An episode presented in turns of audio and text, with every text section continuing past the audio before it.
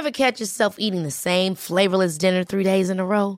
Dreaming of something better? Well, HelloFresh is your guilt free dream come true, baby. It's me, Keke Palmer. Let's wake up those taste buds with hot, juicy pecan crusted chicken or garlic butter shrimp scampi. Mm. Hello Fresh. Stop dreaming of all the delicious possibilities and dig in at HelloFresh.com. Let's get this dinner party started. It's that time of the year. Your vacation is coming up. You can already hear the beach waves, feel the warm breeze, relax, and think about work. You really, really want it all to work out while you're away. Monday.com gives you and the team that peace of mind. When all work is on one platform and everyone's in sync, things just flow wherever you are. Tap the banner to go to Monday.com.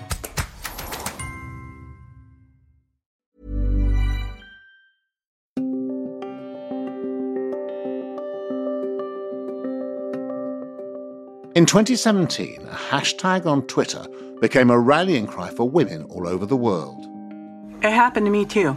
Me too. It happened to me too. And it happened to me too.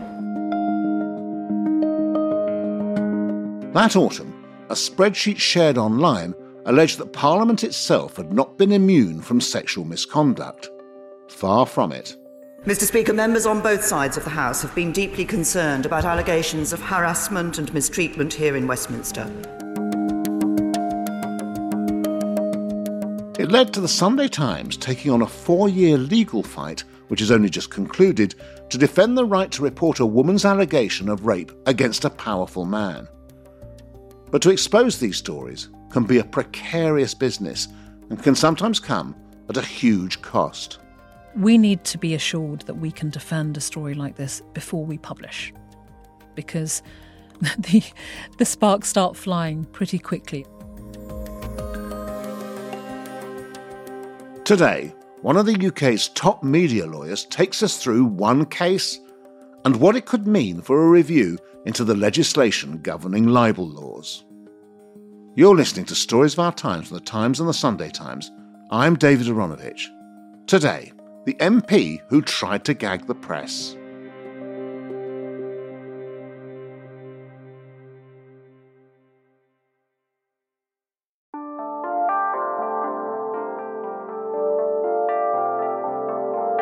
Could you just introduce yourself, what job it is that you do, what that job actually means?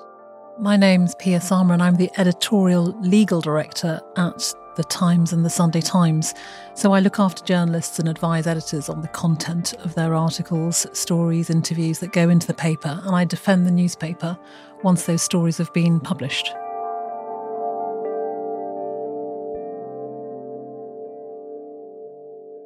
We're here today to talk about the the Charlie Elphicke story, which is a complicated but rather distressing story with pretty large implications for people who want public accountability.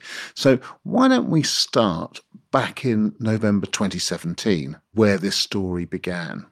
So, going back to November 2017, the woman in this particular story, Jane, was one of the many women who was moved to do something about her earlier experiences. She had been working as a parliamentary researcher and she worked with Charlie Elphicke at one point in her early career. Charlie Elphicke at that time was the Conservative MP for Dover and had been a government whip. We should also say that, as you've probably guessed, Jane is not the woman's real name. And around that time, there was the Westminster List published. So it was a list of MPs who had been accused of sexual impropriety. It wasn't seen as necessarily true, but it caused such a outpouring of, of tension amongst MPs, and it really upped the ante after the Harvey Weinstein scandal had exploded. And it we really saw a huge number of women coming forward to the newspaper as well at that time with stories to tell about people in power whom they felt that they needed to talk about. So, sorry, so this is at the height of the Me Too movement, as it's just kind of getting started. And this is a list compiled by who? Well, it was compiled anonymously. There were several contributors, and no one verified all the contents of it, but it became just so well known. It was distributed on social media, and the press started talking about it too. It's a scandal which is engulfing Westminster. Young women who work there forced to put together and share amongst themselves lists of MPs who sexually harass them. And it's threatening to go all the way to the very top. Which is normally a very dangerous moment for us in the press, isn't it? It is because there are rumours circulating. It's all incredibly interesting. You're looking for the most high profile names on it. Um, and you want to know who's who's guilty and who's not. And all the rumours that have been circulating for months, if not years, suddenly really come to a head. The journalist's reaction is to think there may be something in this, but we have to be cautious. But it actually starts something with this particular woman, doesn't it? She tries to speak to the chief whip. She knows, and this is very interesting, that Charlie Elphicke has been suspended and has had his whip removed. Last night, the new Tory chief whip said Mr. Elphicke had been suspended following serious allegations that have been referred to the police. And he said shortly after this that he didn't know what he'd been accused of. In a tweet, Mr. Elphicke wrote, The party tipped off the press before telling me of my suspension. I am not aware of what the alleged claims are and deny any wrongdoing. So, in amongst the thick of this, Jane goes to the Tory whip's office. She tries to phone them, she doesn't get through. She goes to them, and one of the whips takes her down to Scotland Yard. Right. So, so this is a really brave thing in the first place because she has to, actually has to physically go to the whip's office. Do we have a name for this whip? Stuart Andrew. So Stuart Andrew takes her down to Scotland Yard, which is absolutely the correct thing to do, isn't it? We don't know what their thinking was at the time, but it is the proper thing to refer allegations which could amount to criminality to the police. And her allegation was very serious. It was a criminal allegation, it was an allegation of rape. So she goes to Scotland Yard and talks to the police. Um, um, what happens then? She takes with her a note that she's written on an iPad, which is really quite detailed. And she then tries to recount the same story to officers in the presence of this MP, which we now know as a newspaper was a very difficult thing for her to do. Over the next few months, she puts together a witness statement explaining exactly what it was that had happened to her, including an allegation of rape. Now, one of the difficult things that she encountered, and this is what she told us, was that she found it very hard to put it into words. She found it very hard to use the word rape. And she wasn't herself sure of what rape really meant. So, what she was trying to do was just explain what had happened.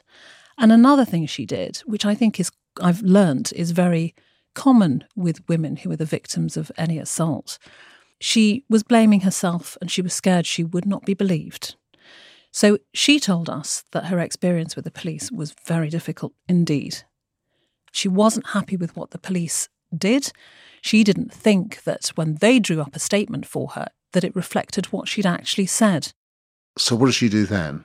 About a month later, she approached one of our reporters through a friend actually, and the reporter was asked to meet somebody he is told in that meeting that there is an interesting story about Mr. Elphicke, and he begins to dig, as journalists do. And soon he gets pretty much the full story. He speaks to them over a series of weeks.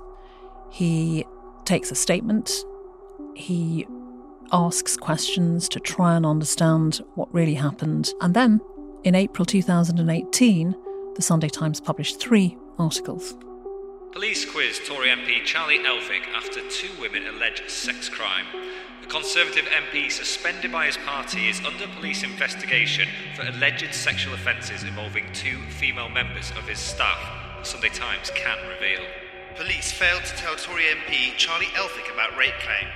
Female aide made allegation five months ago. Scotland Yard was last night facing questions over its handling of a rape allegation made against a senior Conservative MP by a female former member of his staff. A Tory MP is accused of rape and no one stirs. Police delays and secrecy are adding to the distress of both parties. Now, what did the paper reveal in these articles? The first one was reporting that Elphicke had been suspended, revisiting that, but saying that he had been charged with sexual assaults. Now, we then realised that these were not sexual assaults against the woman that we were working with. But this was a story in its own right. Nobody had actually reported that. The second week, we report the big story, which is that Charlie Elphicke has been accused of rape by a woman, but that he doesn't even know. So our story was the police had not told a Tory MP that he'd been accused of rape. And we put it in the context of the fact that he'd been suspended, that the Me Too scandal was whirling, we told the story about how she'd gone down to the whip's office, how she'd gone to Scotland Yard. But then, what a mystery. Mr. Elphicke isn't even told by police that this woman had accused him of rape. So, now we've run the stories. Um, Pia, what were you worried about at that stage as the legal director? An allegation of rape could not be more serious on the sexual assaults scale, if you like you are upping the ante hugely by taking it from week one of sexual assaults to rape. You're also alleging a very serious criminal offence against a very high profile person, somebody who once held the Tory whip, a, a sitting MP until he was suspended.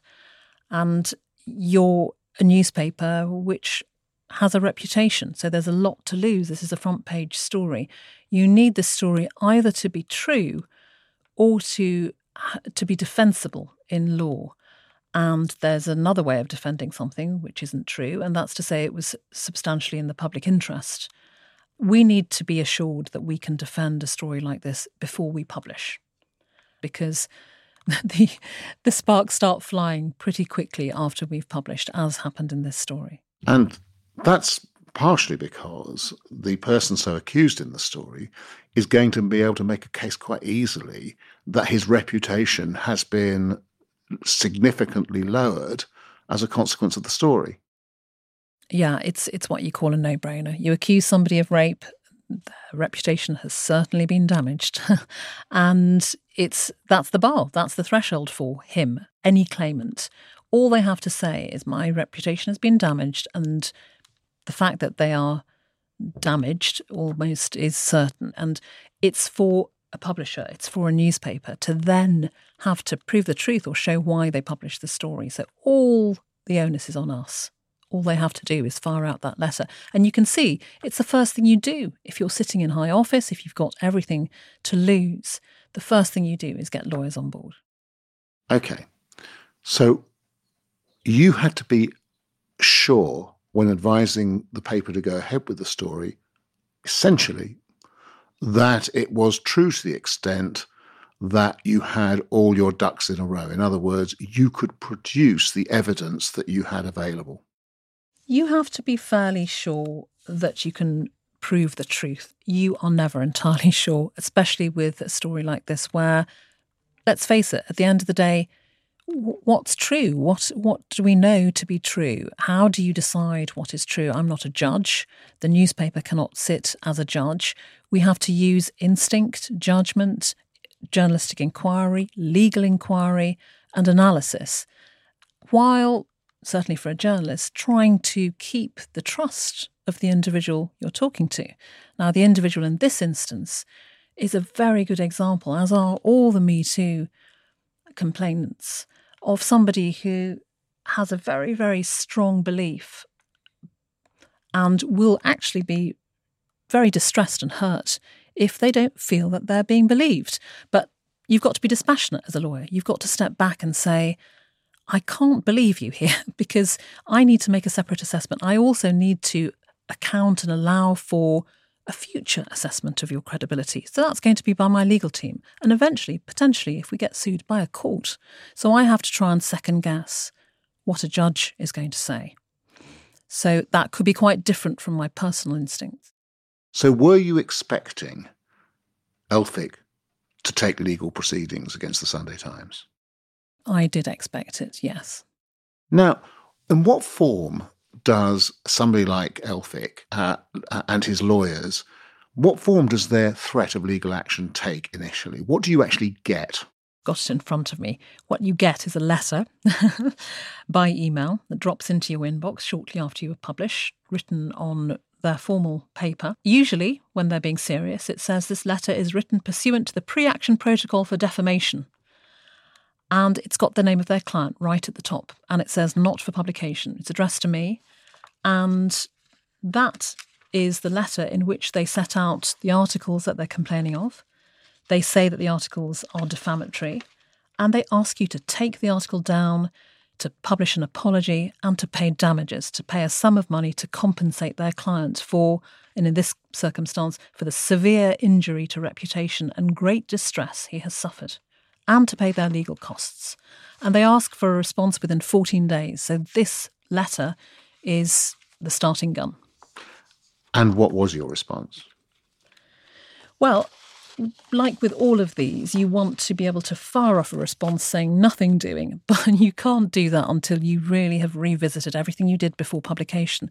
There's a very different tempo here. Before publication, you are in some ways rushing to a deadline. You are thinking, how long will the witness stay with us? Is, is she or he prepared to go through with this? You want to publish the story while there's still all that goodwill going. So you, there is a self imposed deadline there for a newspaper. Post publication, you've got 14 days, but you know that you've only got one chance because if you don't, if you've made a mistake, you have to correct it pretty damn quickly. But if you haven't made a mistake, you also are firing a starting gun. And I mean, all these terrible mixed metaphors, but you know, the gloves are off and this is going to be the beginning of the battle. So this is what in impolite circles we might call a brown trouser moment because we're uh, because it's always possible something will happen. And just to get it clear what the stakes are, if you had discovered that there was something wrong with the story, that could mean a lot of money for this kind of libel, you're looking at £150,000 in damages. You're looking for costs in the region, well, if it's a quick settlement of at least £50,000. So you're looking at quarter of a million straight out, I think. And a loss of reputation for the paper because it's had to apologise on what was a very big story. Crucially, there would be a grovelling apology. And nowadays, claimants push for an apology to be on the front page. It's certainly every editor's worst nightmare.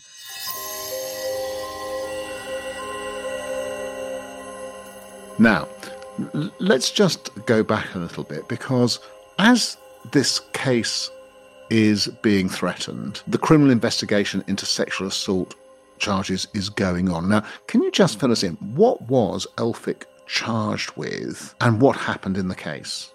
He was charged with three counts of sexual assault against two other women. Now, women, anyone who has been the victim of a sexual assault is entitled to anonymity. So we don't know who they are. We do know from the subsequent trial that one was a former nanny, and we do know that the other one worked with him in his parliamentary office. So these are sexual assault. They were, we found out through the trial, they were allegations of groping, sexual misconduct in that sense. Facing a criminal trial, he did not stand for re election in the 2019 general election but his estranged wife, Natalie Elphicke, was selected by local Conservatives to succeed him, and she was elected in his place. He faced trial in summer of 2020. He was convicted in July 2020 a jury convicted him unanimously of attacking a woman at his home in 2007, where he kissed and groped her before chasing her around the property, chanting about how naughty he was. Then, four years ago, two more assaults on a young parliamentary worker who described his repeated attempts to kiss her as a disgusting, slobbery mess and sentenced in September that year to two years. He actually served one year in the end, but he was sentenced to two years. He tried to overturn his sentencing and appeal his his conviction, in fact. But the, the assessment of the judge was damning. The judge said that he'd abused his power, he'd abused his position in Westminster, and that he was a liar. He was dishonest. He'd lied to the court, he'd lied to the police, he'd lied to his wife.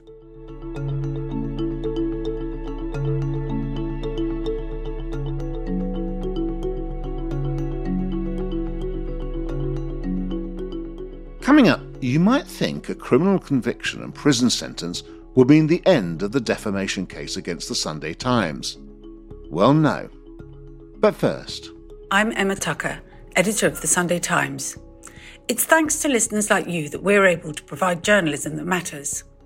Get to the heart of the story every day with the Times and the Sunday Times. Subscribe today and enjoy one month free. Visit thetimes.co.uk forward slash stories of our times.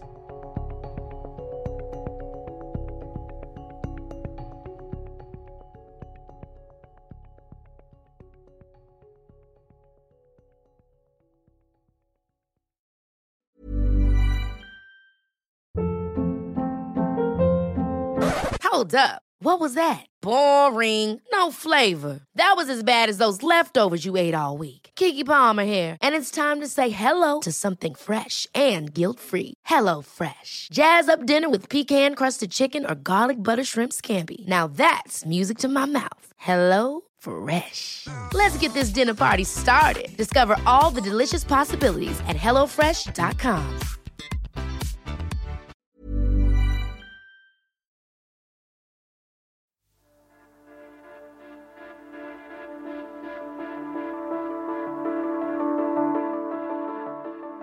As we've heard, in 2020, the ex Tory MP Charlie Elphicke is found guilty of sexual assault on two women. However, this conviction does not include the allegation of rape by Jane, and the Sunday Times must still defend itself in the ongoing defamation case. Jane's evidence is central. I met her many, many times. I remember first meeting her because it was shortly before my son was born. And we'd agreed to meet for a coffee. And I wanted to meet her because I wanted to. I wanted to see what sort of person she was. Uh, the reporter, Gabriel, That's Gabriel Pogrund, Whitehall editor at the Sunday Times. did a brilliant job. He, he'd spent relatively little time with her before before we published the story, actually.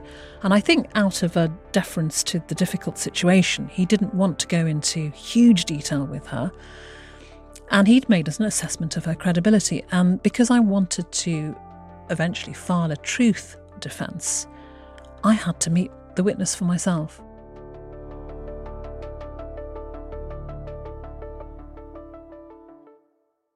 and I met her, and it, was very compelling. And, it's always very interesting as a lawyer because, as I said, you've got to be dispassionate. But I met her. I was heavily pregnant over a coffee in Victoria, somewhere near Victoria Station, and she the story just came tumbling out, and I really remember it because she said to me, "I think I've told you more than I told Gabriel." Hmm. Maybe because you were a woman too. Possibly because I was a woman. Possibly because the story had already been published and she felt that had, that had released her voice, that this voice that had been suppressed for so long or felt that it didn't have anywhere to go, had been liberated in some way through that newspaper report. Was there any point at which you thought she might want to back out? On several occasions, I thought she, she might want to back out. I employed a very, very good criminal barrister. We don't always do that. I, I needed somebody else to give me an assessment of a witness like this. A witness like this, as I have learnt, goes on and off the boil. Sometimes they are powered by the deep seated injustice they feel.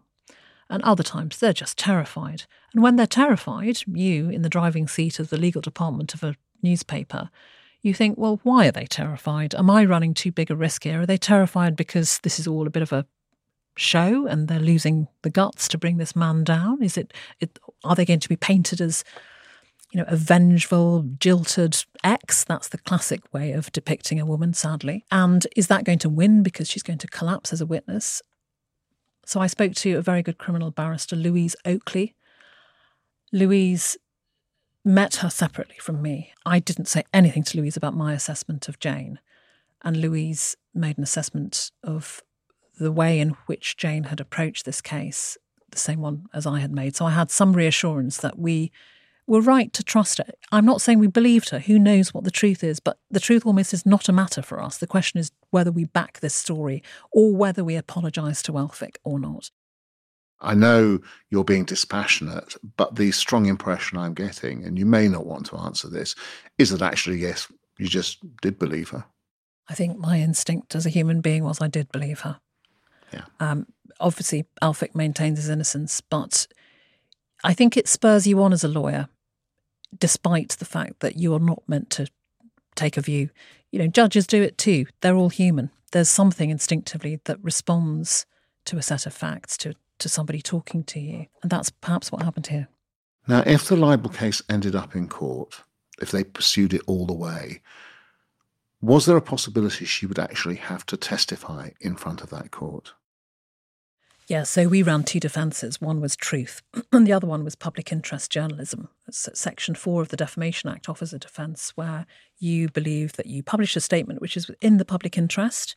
So we put that one up, but we also put up the what I call the purist defence, truth. And that absolutely required her to take the stand. And she had to produce a witness statement. And we couldn't even file our defence until we had taken a full, what's called a proof of evidence from her. Now, this is showing our tools of the trade. I'm divulging secrets here, but we we sat in a room with her. I wasn't actually in the room because I, I gave this to, to our barrister to create some distance uh, and to protect Jane actually from future questions about whether I had been their newspaper lawyer making her say things that she didn't want to say. So I asked Louise to do it. Louise asked her a series of questions and we recorded it. And I was sitting outside going, God, I hope she goes through with this because she's extremely nervous. But I I think instinctively I really thought she would do it because she was such a such a strong woman. Terrified but so strong.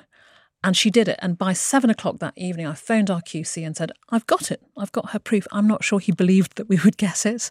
And I said, We're late to file the defence, but we need to file it now. Can you please start writing? And he started drafting, and we could file that defence.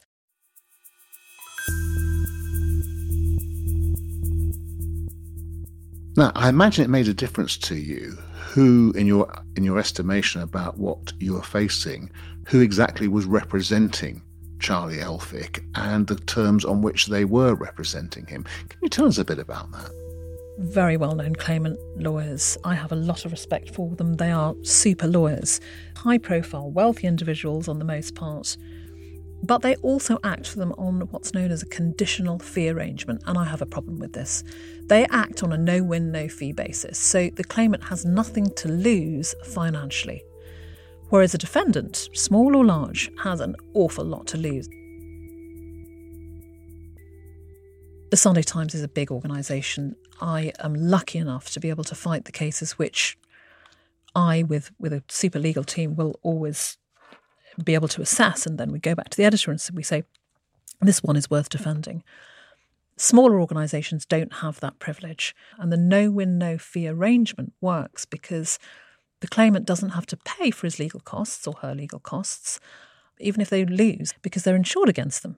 And the way that the legal system works in this country, if you lose a legal claim, a libel claim, you've got to pay the other side's fees. With this situation, they're insured against even that. So even if he'd lost and had to pay our legal fees, he's insured against that. So where where are they really exposed? They're not. Then, at the end of March this year, just like that, Charlie Elphicke drops his claim against the Sunday Times. This was one of those wonderful moments. I was I'd had two or three conversations with my outside lawyers. We are 6 weeks from trial. We have had lots of correspondence with Carter Ruck. Everyone's gearing up. And, you know, this is the last time you've got to review whether you pursue or not. I'm all for pursuing, but we're assessing all the time. And into my email drops a letter from Carter Ruck saying that this had this case hasn't been resolved any other way, so it's not been resolved by mediation, by friendly, amicable solutions.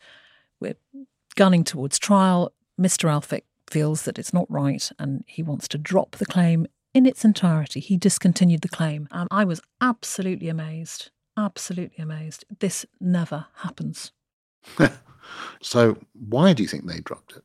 Well, I suppose I'll never know the full story, but I know that in terms of the chronology of events, we had filed witness statements just a few days before. And we got letters from them pretty shortly after that I can't say what they said, but somebody on their side will have made an assessment of the strengths in the case. And then decided that he was going to discontinue. Now, it should be said that Carter Ruck made a statement on behalf of Elphicke, which you might just want to read out for us. They spoke on behalf of their client and said that he wished to make it absolutely clear that while he has discontinued the legal action, he entirely refutes the allegations made against him, and he considers that the articles, including the headlines, are not simply misleading, they contain serious untruths.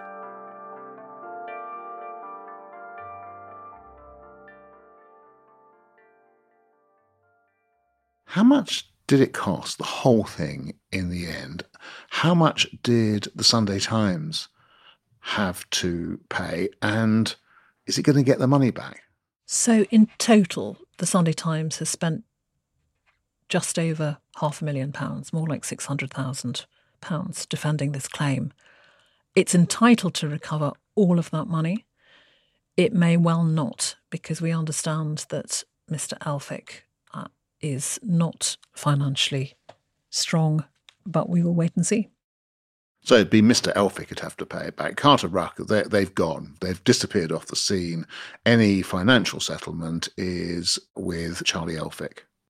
That's right. It's entirely his liability. Most media, or a lot of media organisations, and particularly small ones, you made the point earlier, simply don't have £600,000 that they could venture on something like this.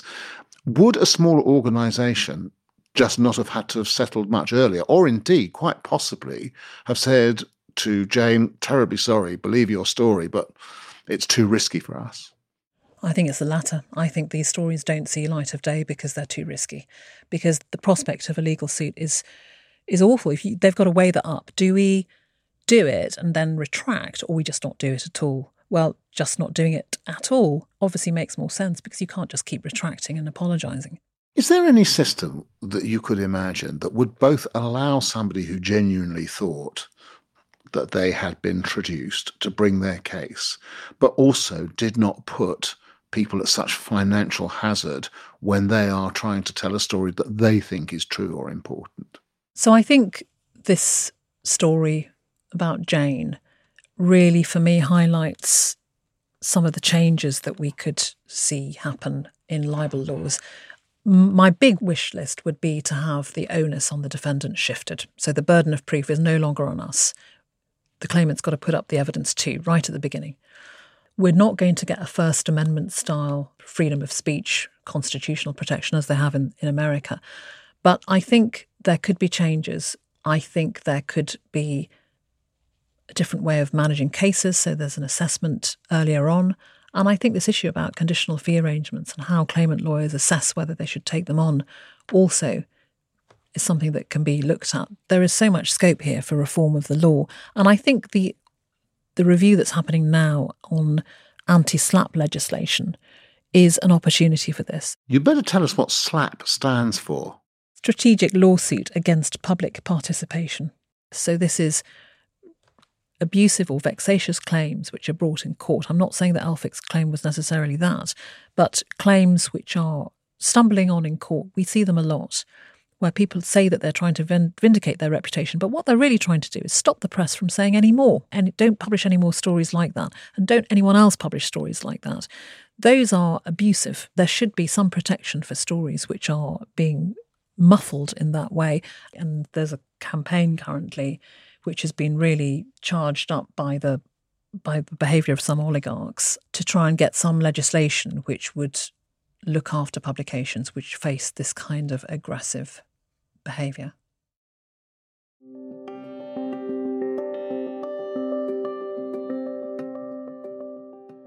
And last week, the European Commission announced proposals to protect journalists and campaigners against these so called SLAPPs. We don't yet know if the UK will follow, but in March the government launched an urgent consultation into the litigation tactic, so it's possible. So that's what we in newspapers and media organisations face. But uh, what about Jane? I mean, how how is she now? She is so relieved. She couldn't believe it when I told her that he had dropped his claim. It could not be a better outcome for her. She was living this every day. And regardless of what she told us was true or not, she was showing every sign of taking the witness stand sometime this year and dreading the prospect of having to give evidence about this, having to go through everything she'd told firstly the whip's office, then the police, then Gabriel, then me, then another barrister, time and time again. And she would have been cross examined by a judge, and she was gearing up for that. But she was so relieved that she didn't have to do that. And I cannot imagine how cathartic that whole process must have been actually for her because she she said that it had been and she said that she had lived with this for 4 years through the pandemic through changes in her own life and working with people she doesn't really know and suddenly it's all dropped away she's she's relieved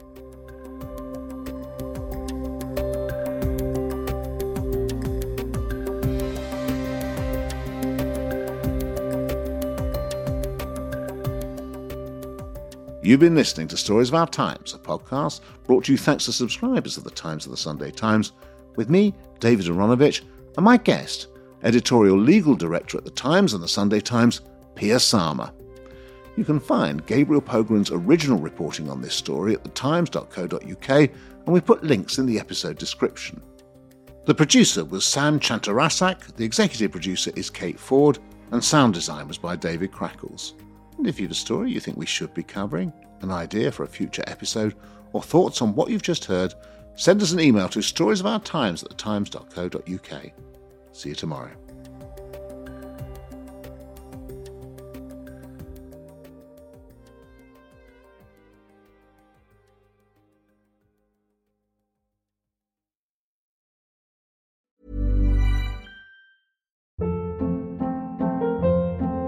Hold up. What was that? Boring. No flavor. That was as bad as those leftovers you ate all week. Keke Palmer here, and it's time to say hello to something fresh and guilt-free. Hello Fresh. Jazz up dinner with pecan-crusted chicken or garlic butter shrimp scampi. Now that's music to my mouth. Hello Fresh. Let's get this dinner party started. Discover all the delicious possibilities at hellofresh.com.